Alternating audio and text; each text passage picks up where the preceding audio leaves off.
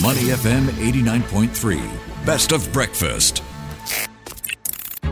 Budget Preview 2023. Brought to you by KPMG. Taking Singapore forward towards lasting paths. Thanks for staying with us here on Money FM 89.3. Now, Budget 2023 will set out how Singapore can secure its prospects in a troubled world as it prepares for a post pandemic future. That's according to Deputy Prime Minister and Finance Minister Lawrence Wong. Yeah, he had a Facebook post and he outlined the theme for this year's budget. It's called Moving Forward in a New Era to help Singaporeans seize new opportunities, strengthen the nation's social compact, and give assurance for families families. And talking about assurance, all about the rising cost of living, layoffs, these are the top concerns many of them have. And these are expected to be addressed in this year's budget. That's right. So, how will short term support be balanced against longer term goals like sustainability, especially with economists expecting a return to prudence after two years of COVID related spending? To help us focus in on the sustainability front, we're joined in the studio now by Mark Addy, partner energy and natural resources at KPMG in Singapore. Good morning, Mark. Thanks for joining us today. Good morning. Great to be here. Welcome to the studio. Okay, so a key theme that's emerged post pandemic is the fixed focus that governments and organizations across the globe have when it comes to sustainability. Here in Singapore, for example, we've seen a number of initiatives stemming from the Singapore Green Plan and from many businesses. It is time to put plans into action. But in order to do so, they need Funding, that's where the budget comes in. What kind of support can we expect from this year's budget?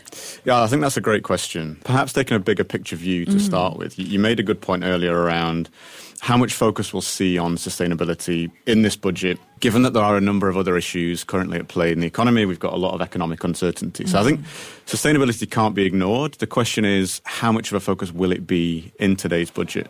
And we're reaching a point with sustainability where companies need to transition to lower carbon solutions sooner rather than later. It's becoming quite urgent on a global scale, not just in, in Singapore. But the cost of doing that is very expensive and funding is required to, mm. to support companies and, and individuals in, in transitioning. Now, not all of that funding can come from the government. There is some support out there currently.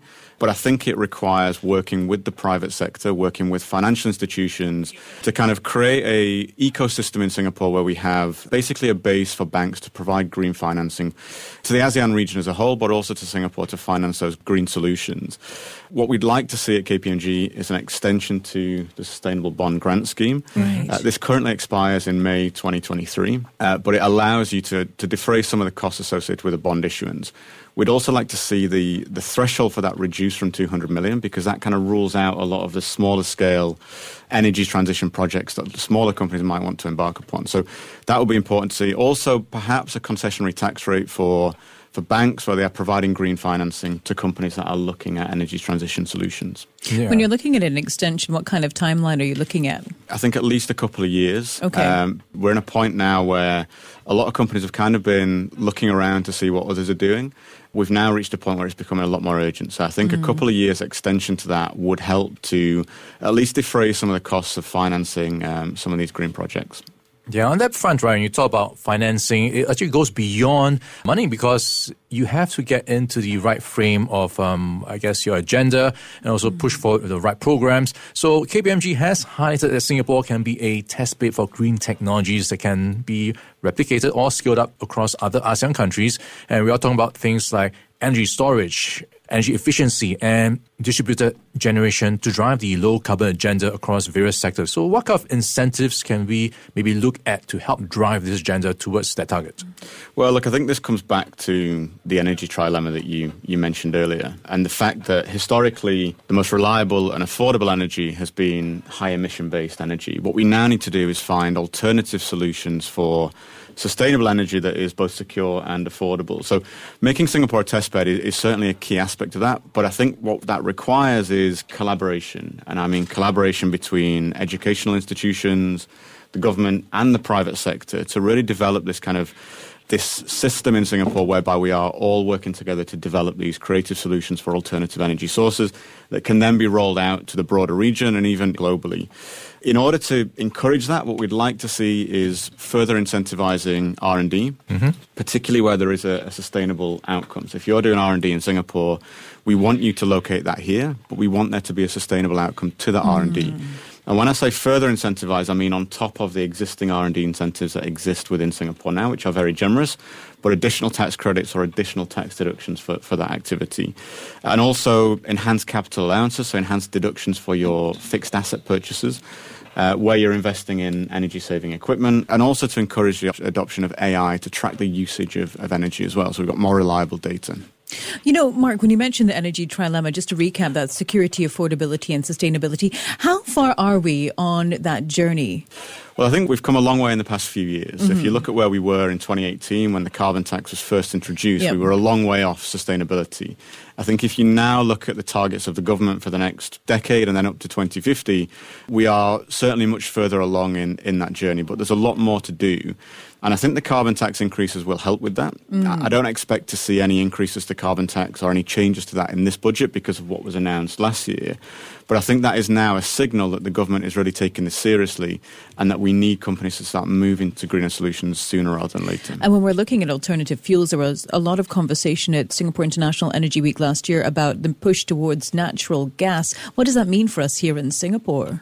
Well, look, I will caveat by saying that my expertise is the area of taxation. Mm-hmm. But I think if that is viewed by the government as a key way of finding sustainable energy, then it is something that needs to be pursued, and we need to incentivize companies appropriately to locate those kind of activities in Singapore. Yeah, Mark, talking about incentivizing companies on that front about efficiency and productivity, how can we get there? Is it more of a stick approach or the carrot approach now with the budget in this year, having to focus on so many things? We've got to really prioritize our targets in this sense. Yeah, I, th- I think you're right. And I think it requires a balance. So you talked about carrots and sticks. And I think tax policy has a huge impact on behaviors. Mm. Um, and that is both penalizing behaviors that we don't want, so high emission type behaviors, and then rewarding behaviors that we do want, so switching to, to lower carbon solutions, for example. So I think it's important to find that right balance, but I think it's now reached a point where we need to start relying on companies to take that leap themselves. If we can work on making a, an ecosystem of green financing available, expanding things like the green bond framework, that will help to then encourage companies to shift towards those greener solutions. But it can't all come from, from government support. So incentives, while they're available, we need to rely on companies to start making that leap. Uh, and to be honest, the market is starting to demand that. You know, consumers are starting to demand that companies start to shift towards sustainable solutions. Budget Preview 2023, brought to you by KPMG. Find out how we can shape a fairer, greener, and more inclusive world at kpmg.com.sg slash budget 2023. We're speaking with Mark Addy, partner energy and natural resources at KPMG in Singapore. Speaking of tax, Mark, there's a key theme when it comes to green buildings. What kind of developments might we see on the tax front there? Well, again, an interesting area. And I think there's probably two things to address when it comes to green buildings. Mm-hmm. One is making sure that new buildings are energy efficient. And the second is how we upgrade our older buildings, of which there are still quite a lot around, and make them more energy efficient because they tend to be the ones that are the most inefficient. I think the first one is easier because the market demands it. Tenants demand these days that you have an energy efficient building. You don't have existing tenants that you need to move out, so it tends to be more straightforward to build a new building and make it energy efficient. Mm. The challenge is how do we make our older buildings more efficient? And I think that needs to be specifically incentivized. You know, what we'd like to see in that respect, for example, is a reduced tax rate on interest income earned by banks on loans that are given for hmm. redevelopment mm. of, okay. of older buildings. It would encourage them to offer slightly cheaper financing for the redevelopment of the older buildings. And also GST rebates if you are importing green materials to make your building more energy efficient.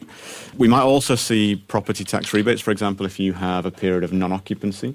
It's helpful to defray some of the costs of non occupancy by giving a rebate for part of the property tax that you might suffer on that building while you're redeveloping it to make it slightly greener. All right, from greener buildings, let's move on to greener roads. So you might have noticed more Teslas and other EVs these days days. How do we get more of them on the roads? What do we need to do to hmm. incentivize more people to pick up EVs? Well, again, so I think there's a couple of options here. But in order to bring more people to driving electric vehicles, Singapore needs to have faster deployment of EV infrastructure. So The there charging needs to be charging stations available for people in order to adopt electric vehicles. You know, one option is, is to use the, the stick that we talked about and bring forward the ban on petrol and diesel vehicles before 2040.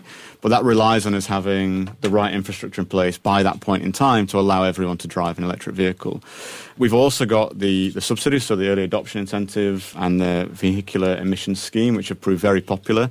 Uh, that can result in savings of about $45,000 for those who acquire electric vehicles. The early adoption incentive expires in 2023. We would like to see an extension of that up until 2025 to give a couple more years to defray some of those costs. The bigger question is, is that enough? Hmm. Because electric vehicles, you're still paying a premium over and above what you would pay for a normal internal combustion engine car. So we may see the government considering other subsidies. It may be that they offer subsidised parking, for example, reduced ERP costs, which I'm sure would prove popular. And I think more broadly than that, changing consumer behaviours is a key feature of sustainability. It's not just governments and companies that need to change behaviour. It's individual consumers as well. EV is one aspect of that. We might also see incentives around purchasing energy efficient appliances, for example. So GST rebates or GST exemptions on certain energy efficient appliances. And more broadly than that, improving education for people on things like recycling, on sustainability, on the usage of, of energy. And I think it's important that we create this culture of sustainability across the entire society so that everybody has this mindset, you know, as we move forward. So it's more holistic and it's a package of, um, I guess, um, behavior that we look at. Yeah, which has worked very successfully across certain other countries as well. You create this environment of sustainability, and then everybody is moving in the same direction. So you don't then have to incentivize things so specifically to change behavior. Speaking of creating an environment of sustainability, from infrastructure to embedding it in society, we've also got to talk about workforce, right? Because uh, professionals and organizations that we've spoken to have said there's still a shortage of green manpower here in Singapore. What can the government do? Yeah, I mean, look, competition is extremely high for, for mm-hmm. green manpower. And I think it's not just a, a Singapore problem, it's actually a global problem. There is just a shortage of people that work in this area. And that's partly because of the acceleration in the decarbonisation agenda that we've seen over the past few years. And I think education is still catching up with the drive for, for decarbonisation. But in Singapore, we want to put ourselves ahead of other countries when it comes to mm-hmm. attracting green manpower. And at KPMG, we think there are certain things that can be offered to companies in terms of making it more attractive to locate here if you are a sustainability specialist. The first being offering grants to companies to hire individuals to locate in Singapore, allowing them to offer more attractive packages. And then the broader benefit of that is that they can then train local Singaporeans in sustainability and upskill the local population. The second is to consider increasing the tax exemption for mm. non residents from 60 days to 90 days. Now, that allows people who maybe don't want to be based in Singapore permanently to spend a bit more time here and spend more time with local employees and training them up in sustainability agenda. So make Singapore more attractive for non residents to spend a bit more time here.